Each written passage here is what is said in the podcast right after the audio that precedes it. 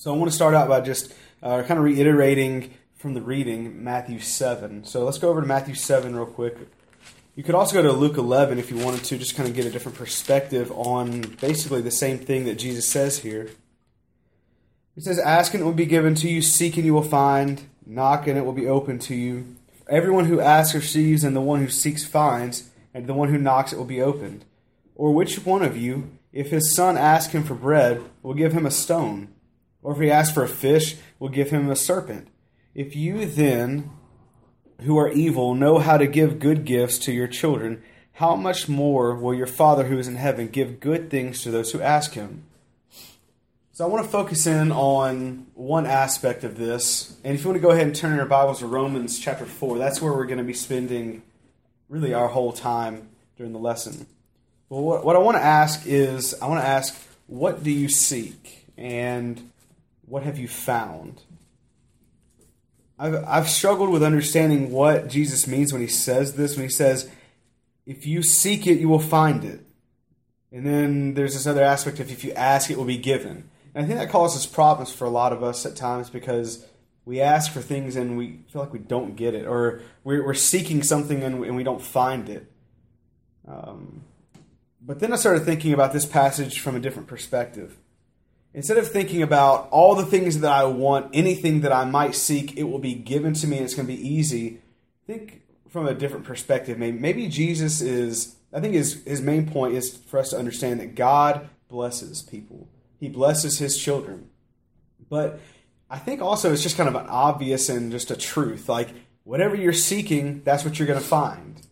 From the standpoint of like, whatever you put your priority, your heart into, your uh, focus on, that's where it's going to lead you. You're going to find that.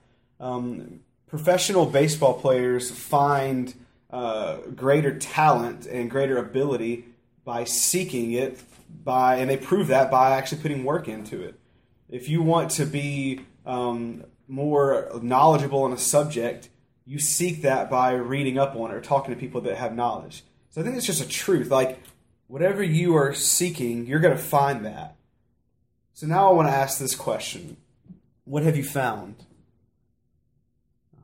And just think about that just in very general, broad thoughts. I'm going to give us just a little bit of time uh, just to think about what have I found? And maybe a, a way for me to know what I found is also to ask, what have I been seeking? And The reason I'm asking that is because it's not always God.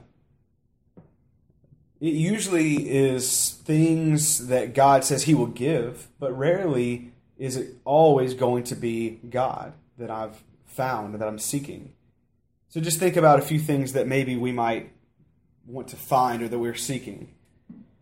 Maybe it's acceptance, maybe it's peace and comfort, maybe it's um, some sort of happiness, just just immediate happiness, and then also long term joy um, maybe we actually don't even seek those things, that we're seeking a relationship to fulfill those things. But really, it's just about a relationship.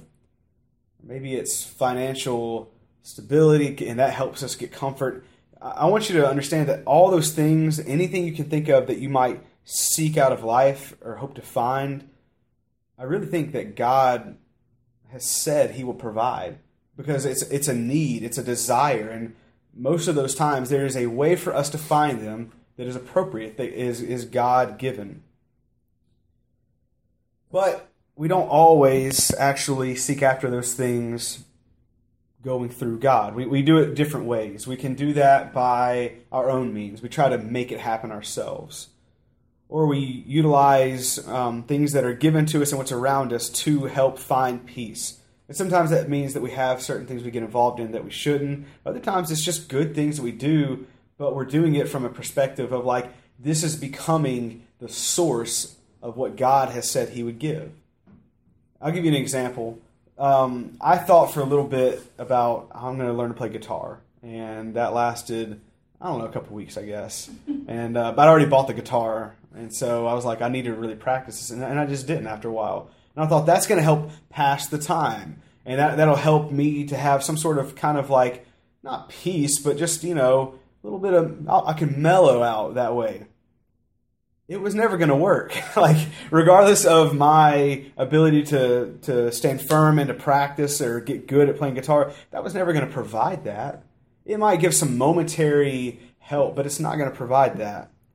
I'll give you another example, and this is something that I know that I do. And so maybe some of you are the exact opposite, but you have the same uh, temptation, uh, same thing that you do, just a different way. But being around people helps me to feel acceptance and happiness, and and even just not just immediate happiness, but just joy in life. Like I love being around people. I don't always understand people. I don't always like certain people, but I love people, and I love being around people.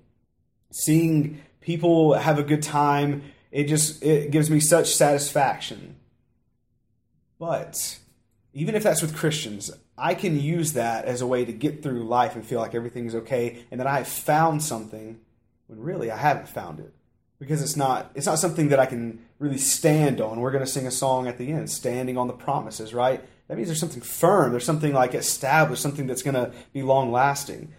If I go through any other means, any other methods to find those things that God has said He would provide, it's going to fall. And I'm going to fall because of that. So I think this is a valid thing to, to ask. So let's go over to Romans. We're going to be looking and reading a lot in Romans 4. We're actually going to read the whole chapter, I believe, but um, I want to start by just kind of summarizing some of Romans 3. Because what we're going to talk about is Abraham. And we've talked a lot about Abraham, but we're going to specifically talk about what Romans 4 says about Abraham. So, kind of summarizing Romans 3, if you just kind of break it down, you have Romans 3, 5 through 8, where there's this whole battle of like we have our unrighteousness and how it shows the righteousness of God. So that means it's okay for us to be unrighteous, right? And his answer is no, that's ridiculous. Although our shortcomings do prove the righteousness of God, we don't need to be sinners just to prove God's righteousness. That doesn't make sense. We need to understand that only through God is we can only have righteousness through God. I think is his point, um, and that's why he asks in verse eight, "And why not do evil that good may come?" Think about that. Let that process. I'm just going to do bad things so that good things happen. No, that, that's not how it works. My need for God's mercy and grace doesn't allow me or doesn't give me the right to prove to everyone how much I'm in need of that by living a sinful life. That doesn't. It's not how it works. Then you have uh, verses. Let's go down to verses 19 through 20, where we have this whole idea of um, there's the law, and then how are we going to be justified even when there's a law? So it says that the law is there so that the world may be accountable to God, for by works of the law, verse 20, no human being will be justified in his sight, since through the law comes knowledge of sin. The purpose of the law was to help us understand what sin is, so that we can be righteous, not so that we can know we're sinners. We, we already know that. Like, I, I don't need the law to, to let me know necessarily that, that I have the ability to do wrong. I need the law to show me what is sin and what is not. That way I can know how I can be closer with God and I can know what is acceptable to Him. And then you have verses 21 through 26 where there's this whole thing about the righteousness of God. And now it's manifested apart from the law. Well, how is that possible? Don't I need unrighteousness to find righteousness? And that's just not true. God is righteous. If I if I can see God and find Him, I've found righteousness. I don't have to find unrighteousness first. I can just find God and I can see Him. So anyway, so then he goes on and he start. This is when he starts bringing in Jesus into the equation and what we find through him. And then he says, verse 26, it was to show his righteousness at the present time so that he might be just and the justifier of the one who has faith in Jesus. So we understand here that we can be righteous because he has shown his righteousness so that we can come to him and be justified. And then the last section of Romans 3 is verses 27 through 31, the end of the chapter, where he asks the question at the beginning there then what becomes of our boasting? It is excluded. But why, what kind of law? By what law of works? By none of that. See, our boasting isn't done away with because of the law. Our boasting is done away with because of our faith and reliance on God. Because I can try my best and I can do a very good job of saying it's about the law, it's about works, but my boasting doesn't go away when I do that. My boasting is almost built up and it's, and it's magnified and, and multiplied. So that's why we have an understanding of what he says in verse 31. Do we then overthrow the law by this faith? By no means. On the contrary, we uphold the law. So there's this battle of righteousness and unrighteousness. There's this battle of law versus faith. And what we see Paul saying is that they are intertwined. You know unrighteousness because you know righteousness, which is from God.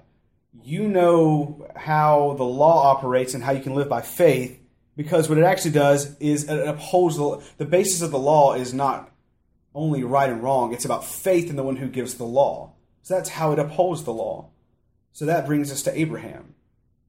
And I, and I want to tell you a little bit of why I wanted to talk about this. It's in verse 1 of Romans 4. The ESV says, What then shall we say was gained by Abraham, our forefather according to the flesh? I like the New American Standard translation. I just happened to be listening to it. And it said this, and it reminded me of something that's going on in our culture today. So Romans 4 1 actually says in the, in the uh, New American Standard, What then shall we say that Abraham, our forefather according to the flesh, has found? What has Abraham found? You know the game Pokemon Go that's uh, sweeping, it's swept the nation, right? Everybody's out there finding something. They're all seeking something. So they're walking around with their phones or tablets or whatever. They're running into each other. They're running into trees. They're like falling off rocks and stuff. It's craziness. I don't understand it. I, I don't have the app. Um, not because I think it's a danger to me physically, but because I think it's ridiculous. And I don't need help getting distracted by things. I, I have that by myself. So it's, it's a really cool thing that everybody's doing, but what they're doing is they're saying, I got to find this, okay? I want to find the next thing. Sometimes it's what's convenient or is close, and that's cool to find something that, like, oh, it was right here the whole time. You know, it was at my workplace. That was a thing uh, a couple weeks ago. People were like, "There's one right over there." I was like, "This is so dumb," but uh, but it was like, "Oh, it's so cool! It's where I work," you know. Or it's like, "Oh, it's in the park, and everybody's going to the park to do this," and so we're all together. Or maybe it's like, "I just want to pass the time, so I play this game." You know, that's how we are in life as well, though. We find things that get our attention, and we just put our focus on that because it's either popular, it's easy, it's familiar, or just it's a variety so we don't get bored, right? It's just to pass the time. What did Abraham find? He didn't find something that was just going to pass the time. He didn't find something that was just popular or easy at all. He found something that had true substance. So I, I don't even know if there's one thing that he found. By the way, I'm I think that immediately he gives us that answer. But as I read through Romans four, I found about five different things that it might be that Abraham found. So I just want to walk through Romans 4, see what those four or five things are. Maybe you only find one overarching thing that Abraham found. That's fine. But at the end of it, I want to bring it home to us and see have we found that? And if not, how can we find that? So let's begin in Romans 4, and we'll pick up in verse 2. Remember the question what has Abraham, our forefather, found, or what has he gained? Verse 2 For if Abraham was justified by works, he has something to boast about, but not before God. For what does the scripture say? Abraham believed in God, and it was counted to him as righteousness. Now, to the one who works, his wages are not counted as a gift, but as his due. And to the one who does not work, but believes in him who justifies the ungodly, his faith is counted as righteousness. Just as David also speaks of the blessing of the one to whom God counts righteousness apart from works. Blessed are those whose lawless deeds are forgiven and whose sins are covered. Blessed is the man against whom the Lord will not count as sin. Is this blessing then only for the uncircumcised or also for the or for the circumcised or also for the uncircumcised? For we say that faith was counted to Abraham as righteousness. How then was it counted to him? Was it before or after he had been circumcised? It was not after, but before he was circumcised. He received the sign of circumcision as a seal of the righteousness that he had by faith while he was still uncircumcised. The purpose was to make him the father of all who believe without being circumcised, so that righteousness would be counted to him as well. and to make him the father of the circumcised, who are not merely circumcised, but who walk, who also walk in the footsteps of the faith that our father Abraham had before he was circumcised. So we'll stop there, and I think there's a couple of things that we see Abraham found. At the end of this, there's a whole lot of like circumcised, circumcised, uncircumcision, and all this. And we'll get to that in a second. The first thing that I think we see is that Abraham found righteousness. In verse number three, what does the scripture say? Abraham believed God, and it was counted to him as righteousness. Abraham found righteousness. When did he find it? Was it before the law was given or after? It was before. How can that be? How can you find righteousness without knowing the law, without knowing right and wrong? Now, maybe there was just an understanding of what was right and wrong before the law was actually given. I mean, there was some sort of understanding in the garden, right? I mean, they knew one thing that was wrong, and maybe they knew other things as well. So I don't know if there's some sort of way that God communicated through others or, or maybe very, very individually to, to know what was right and wrong. I don't know for sure, but I know that in my life, I need the rules, right?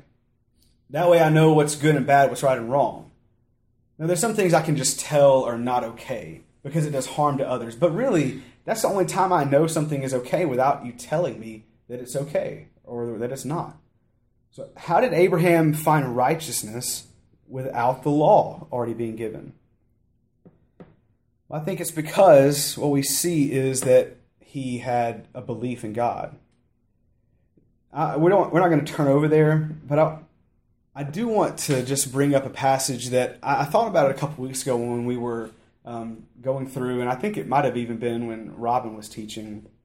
But it was in Genesis 15, 16. And you know, it's after uh, we read from part of Genesis 15 earlier. So God appears to Abraham and or Abram at the time, and he lets him know, hey, this promise is still going to happen, and you need to look up at the heavens, look at the stars. That's how many, how big the nation will be. Is going to come from your seed, right?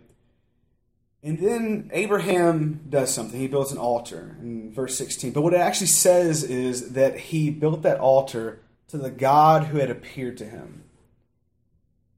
Back then, I don't know what the culture was like. But my guess is that you could make a lot of different things a god. You could attribute a lot of things to many different gods. Isn't that how the Egyptians got to the point that they did? It's kind of just how it works in history that you step back when there is not some sort of written thing that you have. You step back and you observe things and you start thinking there's something bigger out there. So you have like a, a rain god, a sun god, all these other types of things. Abraham, Abram in that moment built an altar to the God who had appeared to him. There might be an there might be just something in there to say that Abraham might have believed in some other gods at one point. But he was always seeking after the God who is in control, I think. So I think that's how he found he found righteousness was he was always seeking someone or something that was higher, that was greater, and all of a sudden, boom, there he had evidence of him and he worshiped him before the law was ever there. Did, did God tell him how to do that? Did he, did he instruct him exactly on all the things? No, we don't see that. Abraham just followed and because he had faith in God. So that's how he had righteousness. Which brings us to the second thing that he found, which is faith. And I think we see that in verse 9. For we say that faith was counted to Abraham as righteousness. They go hand in hand. He found righteousness because he had faith, and he had faith because of some righteousness that he found by God. How that works, I don't exactly know, but it's, it's in conjunction with each other. He found righteousness, and thereby he found faith as well. How can you find faith? How is that something you can find? Don't you just have it? So, had a conversation um, a year and a half ago with a, a, college student back where I was in, in Florence, and uh, you know he he's a guy that was just kind of struggling, and and, and a lot of us could tell. And he had kind of separated himself from some people who were super close to him, and I saw there being some tension there, and so he wanted to meet with with me and another guy, and so we are talking, and he was letting us know that he's not he was not going to be worshiping with us really, not not say that he was never going to come back, but his reason that he gave was that I just think I need to go on a journey to find my own faith.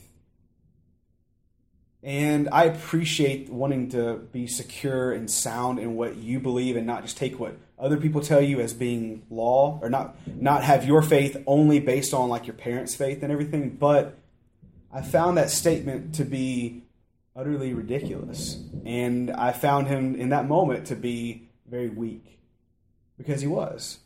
Because he didn't believe he had already found faith. And yet he was a 22 year old guy that was a believer in Jesus Christ. And he still needed to find faith. And that's sad. But it's scary because a lot of other people say the same thing. And so what I realized also is that as he was saying he wanted to find his own faith, he was as lost as he could be. He was as lost because he had no idea, no direction, and he wasn't wanting to help in finding that direction. He just knew that he wanted something different, is what it came down to.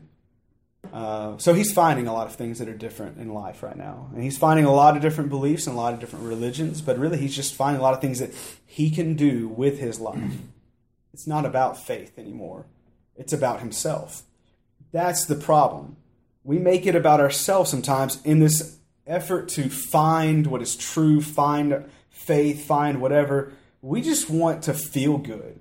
And we just don't want people to to make us feel bad about things. So we separate ourselves from those who are going to do that. That's not what Abraham did. Abraham found faith, and he found it by observing what was real and seeing God and believing in him. And believing on him based on the evidence that was put right before him. And he had faith. He found faith because of that. Now, his faith grew, I believe. I mean, after God said go, what made Abraham go?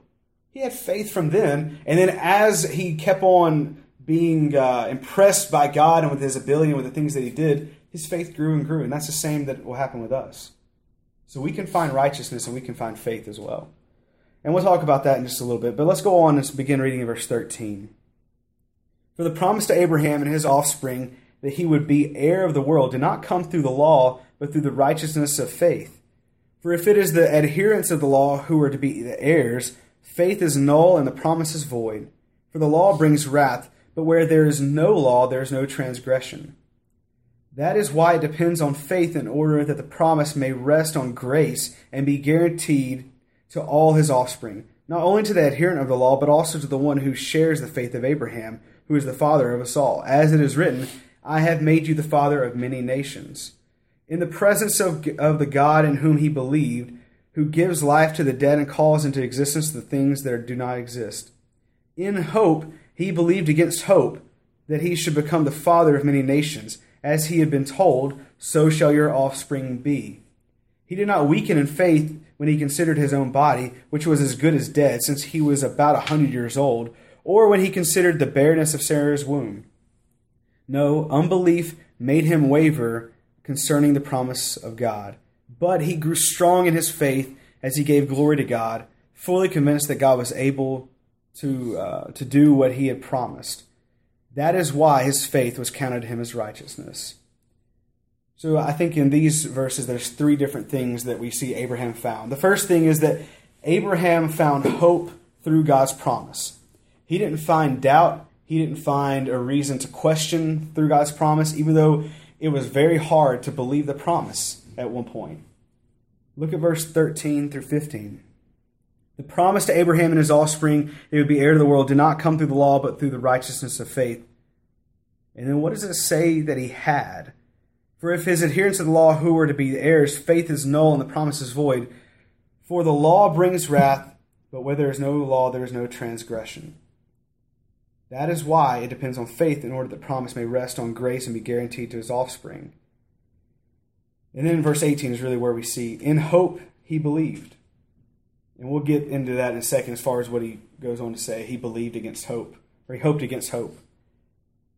He found the promise of God, and thereby he found hope in the promises.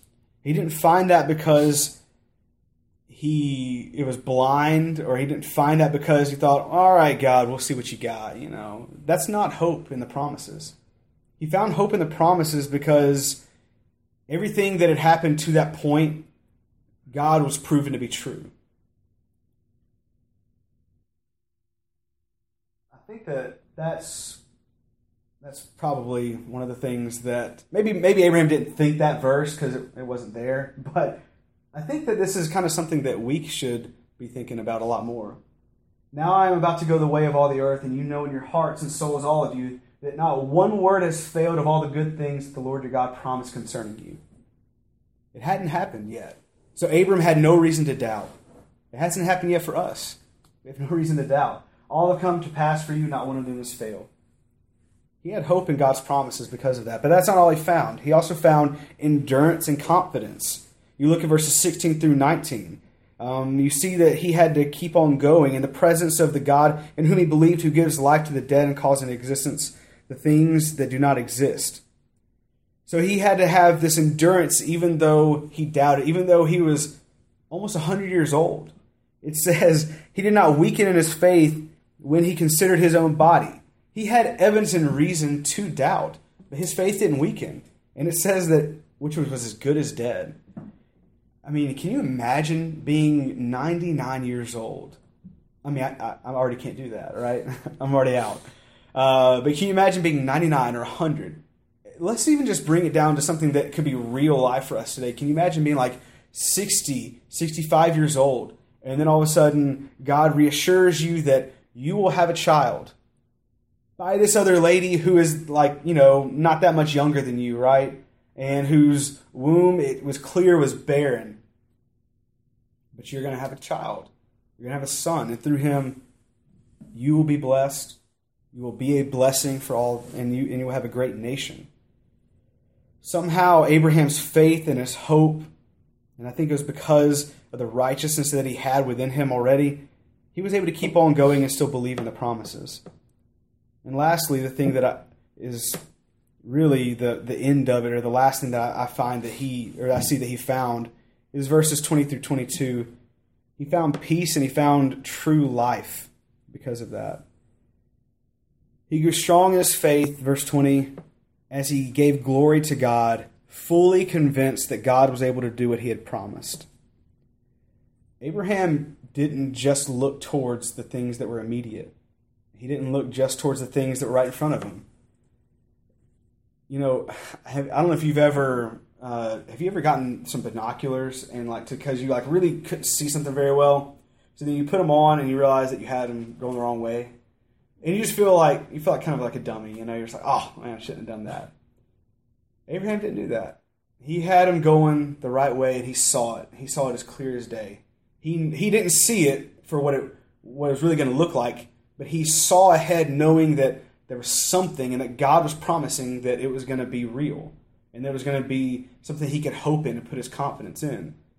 So he just took God at his word because no word had passed that or had failed that God had promised him.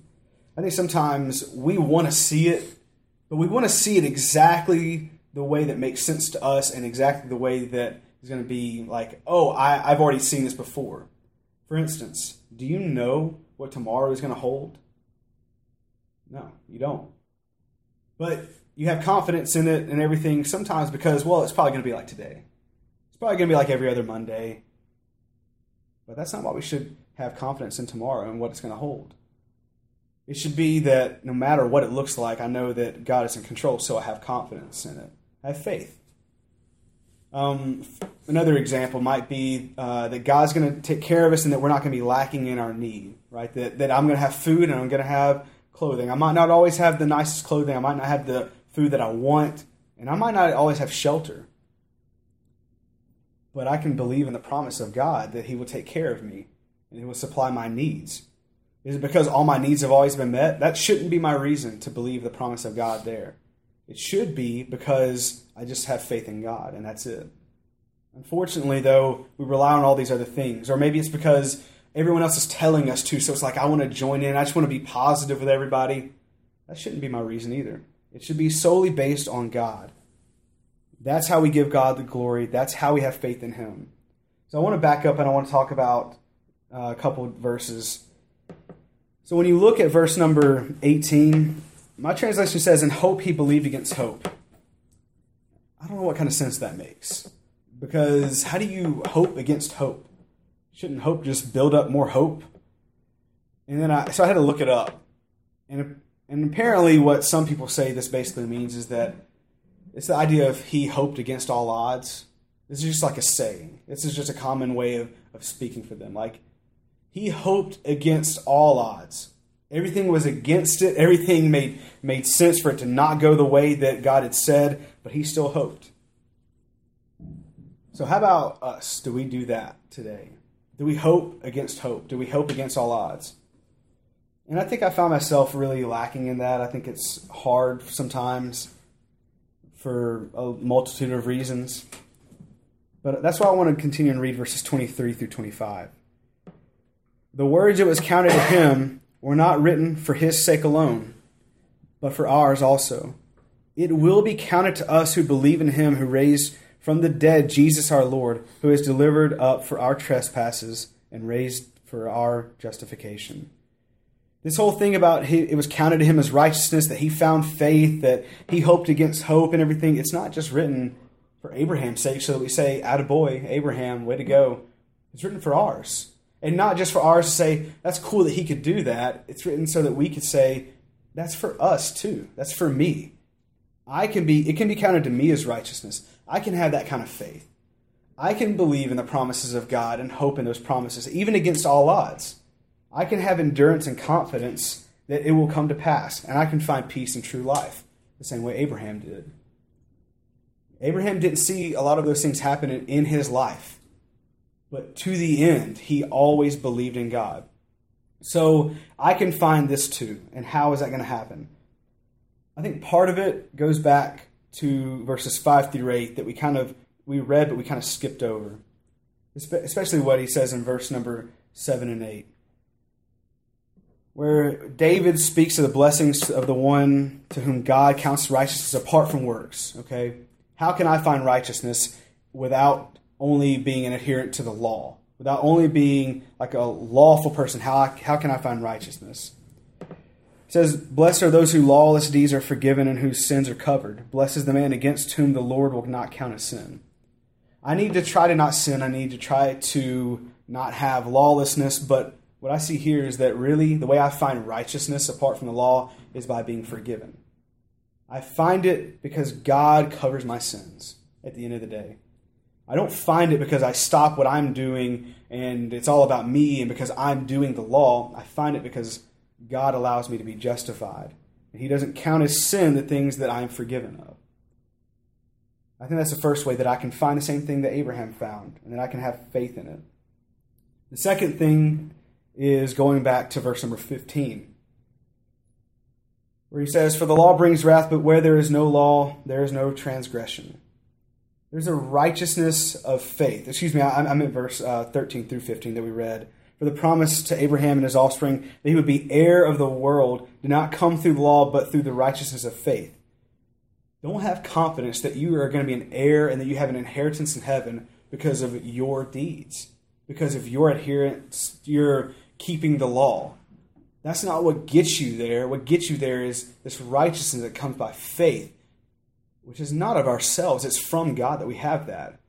So I, think of this sometimes, and, and we'll wrap up in just a second. I think I like to think of this. Everything that God says for us to do, He's really shown that's part of His character, right? Like He tells us to be merciful. Well, He's merciful. He tells us to be gracious. He's gracious. So I know how to do all those things. What about being faithful? What about having faith? Does God tell us to have faith and to be faithful to Him just because? Or does He do that because He Himself epitomizes what faith truly is? Is it not? Is He not faithful to us? Does He not show faith in that? Not belief as in like, you know, He believes in a higher power the same way we are supposed to have that faith. I, this is how it works in my mind, so hopefully it might help someone think of this way as well. He put confidence and faith in people by sending his son to die for people and almost hoping. Uh, maybe, maybe God didn't hope, maybe he knew. But, be, but having faith that people would see that and would believe in him and would follow him. If it wasn't for that, what's the point of sending his son to die for the sins of people in the world if the world if nobody in the world was ever meant to follow him and to seek forgiveness. He did it because he had faith that we would actually believe and that we would actually be faithful to him. So we can have an inheritance, we can be heirs, not because of the law, but because of faith and through righteousness. So we've already talked about the last one, but it's really the way we I think we do this and the way we can have confidence and we can hope and you know I kind of wanted this lesson to be a little bit about our theme about the promises. So how can all this happen or how can I have any sort of know, confidence in the promises of God? I really do think at the end of the day it's about just believing. Um, and not just believing in something that's just inside my heart. Abraham didn't just believe in his heart. He believed with his whole body. He believed in his actions. He believed with his life. So let's go over to, to Mark, Mark right there in Romans, because we're going to come back and read Romans 5 in just a second. Uh, but go over to Mark. I want you to see the, some of the first words that Jesus said as he began his ministry. And I want us to go and see some of the last words of Jesus in his ministry. He says in verse 15 of Mark 1 The time is fulfilled, the kingdom of God is at hand. Repent and believe in the gospel. The message from the beginning was here's the kingdom, repent and believe. Jesus focused on belief throughout his whole time. That's what it was about. That's what he kept on bringing up. Believe in him, believe in him, follow me, come after me. And then you see what he said in Mark 16. What he tells those disciples there Go into all the world and proclaim the gospel of the whole to the whole creation. Whoever believes and is baptized will be saved, but whoever does not believe will be condemned. You know, sometimes we use that verse and we try to really just prove that, like, hey, I know that he just said that if you don't believe, you're going to be condemned, but he did say you have to be baptized. So it's about baptism, right? And yeah, I mean that that's obviously that's what Jesus said. It's but what did he also he, he put the emphasis on believing. So we don't need to try to just use this verse as a way to like a point of contention with people. It needs to be like a, a message that we promote. Believe and be baptized. Believe and be baptized. So I can have this confidence, and other people can, because of the words of Jesus, that I just need to, believe in Him and follow Him. And then going along with uh, going back to Romans chapter five, we'll just read verses one through five, and then that'll be it. Therefore, since we have been justified by faith, we have peace with God through our Lord Jesus Christ. Through him we have also obtained access by faith into his grace, in which we stand, and we rejoice in the hope of the glory of God. Not only that, but we rejoice in our sufferings, knowing that suffering produces endurance, and endurance produces character, and character produces hope. And hope does not put us to shame, because God's love has been poured into our hearts through the Holy Spirit who has been given to us. What it really comes down to is hope. That's what all this leads to. And if you think about what he says there about the sufferings, verses really 3 through 5, think about Abraham with that. There were sufferings, but that suffering produced endurance, and that endurance produced character, and that character produces hope. So I can have this because I know that I've been justified by faith. I can have peace with God I can have access into His grace. We can then rejoice. How? Because I hope in God. I have hope in Jesus Christ because He's given us the Holy Spirit where we can have some sort of peace through that and we can have some sort of confidence. Obviously, we have the Word where we can rely on. But really, what it comes down to is that I need to have faith. I need to have an understanding that righteousness is something I can actually have because of the faith. I can I can believe in his promises and then I can keep on going. And at the end of it, I can have true life. I can have life that is eternal. So I hope that maybe some of this has been helpful. Again, just to reiterate it, it's all about what we're trying to find. And if if we're trying to find God, if we're trying to find Christ, if we're trying to find eternal life and all these different things that he has said that he will give, then we just need to make sure we're actually seeking it as opposed to saying it and not really following through with it. Um, anyway, so if maybe you have found or you're thinking that you've not been really, you haven't found that, and you realize it's because you haven't been seeking that, you haven't found your faith or whatever it might be, Well, we, we are definitely here. We're, we're a close group. We're not just because we're small or anything like that. We're a close group because we care about each other. And no one needs to be ashamed to talk to someone here. Um, but it might be that you just need to pray to God, that you need to spend some time really thinking about your life and what you're actually seeking after. Um, whatever that is, if you need to respond uh, publicly, that's great. If not, I hope that we can work on this and be better